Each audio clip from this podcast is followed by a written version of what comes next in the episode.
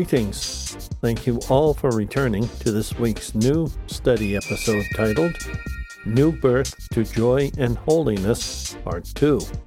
I am Pastor John, welcoming our returning global audience of unchurched, self study people, as well as those who are part of a church. For anyone looking for great depths in God's Word with a stronger personal study. We also extend a warm welcome to all our new listeners here for the first time. Thank you all for listening. May you all be blessed of God. Please note, to those of you in the United States, happy 4th of July. We hope you have a safe and great celebration. Also, check out our show notes for a link to Pandora, our newest host we are very pleased that we can now be found on our new and very popular host, Pandora. Last week, June 27th, we opened our summer series in 1st and 2nd Peter.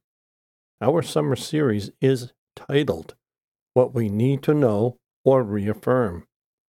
Our first study in this series is titled New Birth to Joy and Holiness. Last week, we studied part 1 of our first scripture passage found in 1 Peter chapter 1 verses 1 through 9. This has already shown itself to be a power-packed study. We cannot fully delve into these scripture passages in just 3 parts. So, keep studying. Last week, we found the word meaning for elect is defined, chosen or designated by God to salvation, predestinate to glory as the end, and to sanctification as the means, selected, set apart as a peculiar church and people. Do you feel chosen, selected, even set apart as a peculiar person? This week, we dig deeper into the book of 1 Peter, verses 1 through 9. As a reminder, our previous episodes were a bit different because of the subject matter in the book of Exodus. We now return to our format of no more than three parts to any section of Scripture we realize that we may not fully capture the scripture of study. Our primary hope is this study method causes you to more fully dive into the scripture passage of discussion, to discern even more things for yourself, so that you become stronger in Christ. This week, our scripture reads From Peter, an apostle of Jesus Christ, to those temporarily residing abroad in Pontus, Galatia, Cappadocia, the province of Asia, and Bithynia, who are chosen according to the foreknowledge of God the Father, by being set apart by the Spirit for obedience and for sprinkling with Jesus Christ's blood. May grace and peace be yours in full measure. Blessed be the God and Father of our Lord Jesus Christ.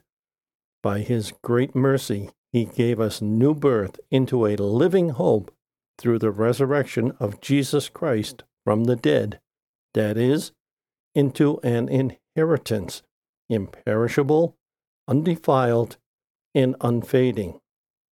It is reserved in heaven for you who by God's power are protected through faith for a salvation ready to be revealed in the last time.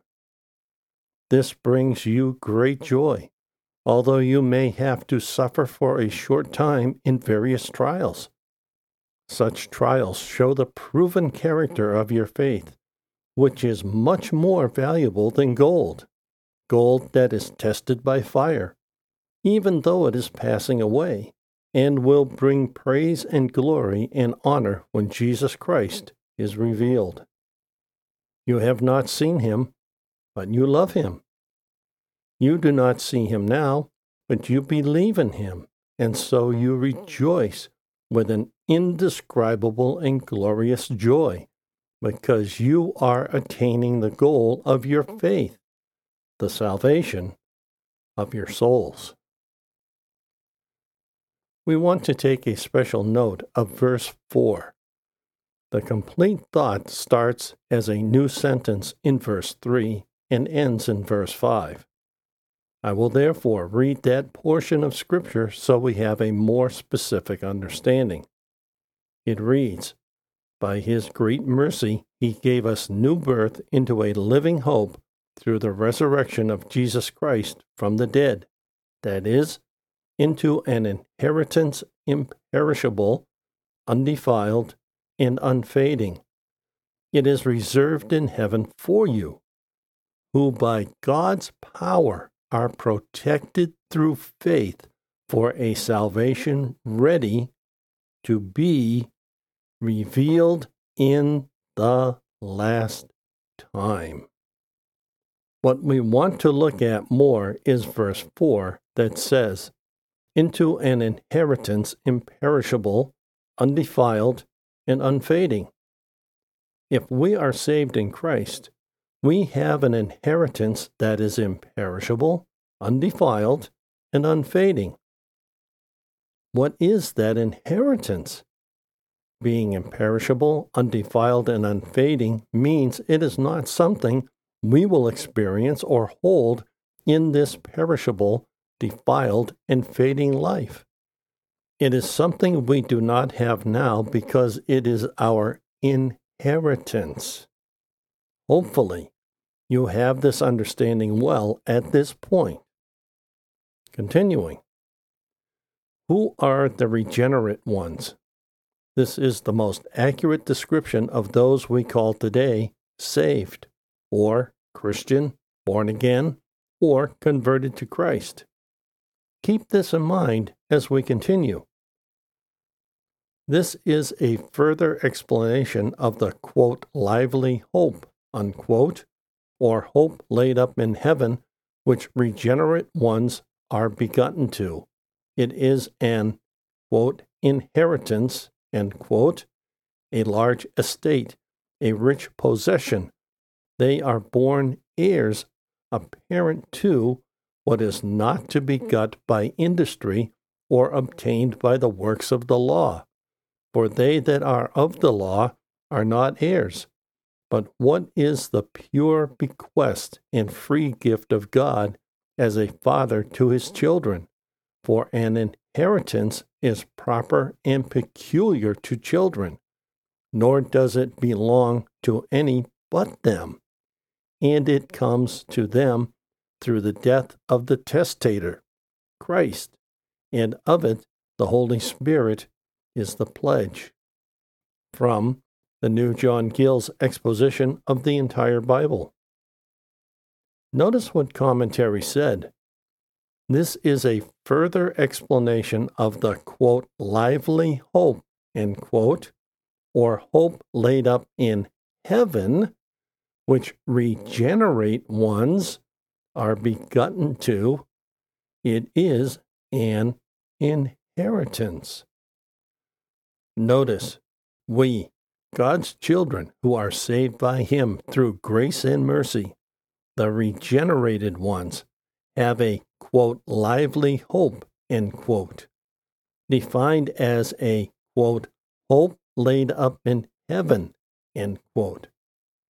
Now, notice, only, quote, regenerate ones, end quote, are begotten to this inheritance.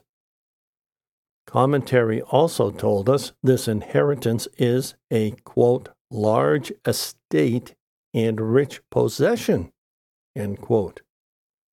Who receives this large estate and rich possession?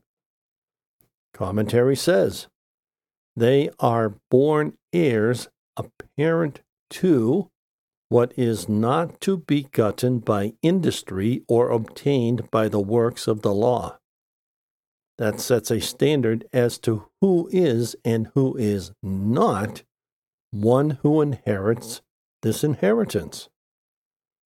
While not stating it directly, it strongly tells us that those who are unsaved do not acquire this inheritance, given we are told that this inheritance is located in heaven. Therefore, this inheritance is for those who are saved by Christ, by his grace and mercies. We can clearly understand this because we have to be born heirs to receive this inheritance. The problem is that we need to be born again to be born heirs to this inheritance. Our natural birth gets us nothing of heavenly value in this life. Our sin nature prevents us from having an inheritance. Thus, we need to be saved in Christ, by Christ, born again, born heirs, in order to have and eventually obtain our inheritance spoken about here in Scripture and commentary. For greater clarity, we can see this as an inheritance for a specific group of people. Commentary told us this fact what is not to be got by industry or obtained by the works of the law, for they that are of the law are not heirs. There you are. It does not get any clearer than that. Commentary sums this up for us nicely as it says For if we are sons, then heirs, incorruptible, not like earthly treasures, undefiled, pure and holy, incapable of being itself defiled or of being enjoyed by any polluted soul, and that fades not away that never decays in its value, sweetness, or beauty, like all the enjoyments of this world, like the garlands of leaves or flowers with which the ancient conquerors were wont to be crowned, reserved in heaven for you, who, quote, by patient continuance in well doing, seek for glory and honor and immortality. End quote. Now, notice this treasure is not for us now in this life. It is, quote, reserved in heaven for you, end quote. It is not a treasure we will enjoy here, but when we are with Christ in heaven. Commentary confirms this notion. This inheritance is prepared, laid up, and secured in the hands of Christ, their extensive landed property retained by the owner, Christ, for his own use, who has it in trust for them, and with whom they are co heirs, and it is safe for them quote, in heaven, end quote, out of the reach of men and devils. This serves to commend the inheritance, to set forth the excellency of it, lying in such a place as heaven, for the situation of an inheritance adds oftentimes to the valuableness of it, and also the safety and security of it. It is safe, being in heaven, and more so as it is in Christ's hands there. From the New John Gill's exposition of the entire Bible. So there it is. Our inheritance of a large estate and rich possession is safe from all the ills of this life that can cause anything of value for an inheritance or not to decay, to rust, to corrode and lose its value. Neither can it be corrupted by anything earthly that corrupts so many things in this life of any value. Nor can it be corrupted by the evil one. By example, a car is a great cost and value for only a time. It decays, it rusts, it even falls apart in its older age, requiring it to be replaced. Such is not the case with our inheritance laid up in heaven, waiting for us to come home as saved or as his regenerated ones to receive it. Let us read this passage again to refresh our memories. By this great mercy, he gave us new birth into a living hope through the resurrection of Jesus Christ from the dead, that is, into an inheritance imperishable, undefiled, and unfading. It is reserved in heaven for you, who by God's power are protected through faith for a salvation ready to be revealed in the last time. Notice verse 5 who by God's power are protected through faith for a salvation ready to be revealed in the last time. If I am already saved, a regenerate one, then why is my salvation, quote, to be revealed in the last time? End quote. What is this, quote, last time? End quote. Can we say that we, today, are in the last time now? The answer to that question should be getting more clear as this present time moves forward. In closing, why are we kept? Who are kept? The inheritance is reserved. The heirs are kept for it by the power of God, which works all in all, which guards us against all our enemies. Through faith, through which alone salvation is both received and retained, ready to be revealed. That revelation is made in the last day. From John Wesley's Notes on the Bible. Notice commentary. Here when it said, Who are kept, the inheritance is reserved, the heirs are kept for it that is interesting. Commentary told us the heirs are kept for it. If I am saved by Christ and in Christ, then I am an heir kept for the inheritance. What does that say, or at least imply, about us losing our salvation? At the very least, the implication here is we cannot lose our salvation if we are kept for this inheritance, of which we already learned is solely in heaven. Assuming this is true, this does not give us the free ticket to become saved and do whatever we want after our conversion to Christ. The book of Galatians cautions very strongly in this fashion. Notice what John Gill's exposition of the entire Bible said that to which the saints are kept is, quote, unto salvation, end quote.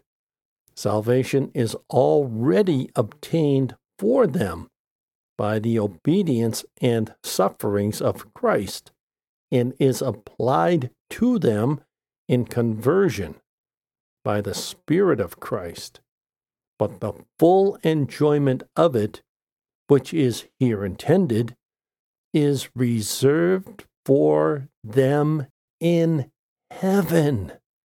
And to this they are kept, being heirs of it, and shall certainly possess it. That is very definite. It speaks directly to the notions and thoughts that we can lose our salvation if we, add whatever negative argument that is familiar to you. While this is great news, It does not mean that we become saved in Christ and then let it rest in that alone. We learn what works in Christ. We are to partner with Him to do in these last days, and then to do them regardless of how inept we seem when doing them. Walking out our salvation in this life is difficult, and many times not perceived as a joyful experience. Yet commentary has told us why this is. Commentary said, But the full enjoyment of it, which is here intended, is reserved for them in heaven. And to this they are kept, being heirs of it, and shall certainly possess it.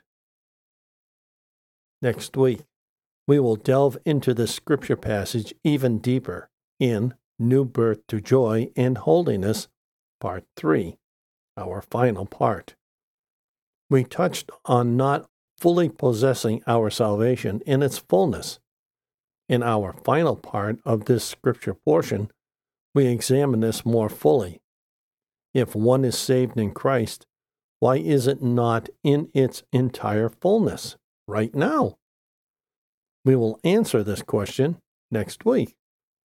Play or download next week's episode in our summer series, New Birth to Joy and Holiness, Part 3, from one of our podcast hosts, or follow direct links to these platforms on our website under the podcast menu item. All Bible quotes without a citation are from the New English Translation Free Version. Also, please check out our show notes for links to our website and other information you may want to know. This study podcast is a wholly self funded outreach presented by the Church of the Unchurched, currently an all electronic Boston based outreach uniting the community of lost, searching, lonely, and forgotten in Christ. We greatly appreciate serving our international audience. God bless you all. If you are visiting for the first time, welcome and God bless you. We look forward to the return of all our faithful listeners and new listeners. Thank you all so much. Please share our podcast with family, friends, and others you believe would find it a blessing. If you are unsaved, we truly hope you will find God as well as receiving Him as Lord and Savior of your life. Please find a short link to our episode titled How to Be Saved at the bottom of any episode description. To learn more about us and who we are, give our episode title, Introduction, About Us, Who We Are, a listen. In that episode, you will learn more about us, who we are reaching out to, our mission, vision, ministry, and more. Again, a short link to this episode is found at the bottom of any episode description. If you go to our internet homepage under the podcast menu item, you can find many popular podcast platforms we are found on. We are located at this internet address unchurched.site123.me. At present, we are located on 22 podcast sites. So, you should be able to find us on a platform you like. We refresh all our feeds with every weekly episode upload on Sundays. These sites update our feed within 24 hours of our refresh. Now, may our Lord Jesus Christ Himself and God our Father who loved us and by grace gave us eternal comfort and good hope, encourage your hearts and strengthen you in every good thing you do or say. Until next week, this is Pastor John for the Church of the Unchurched.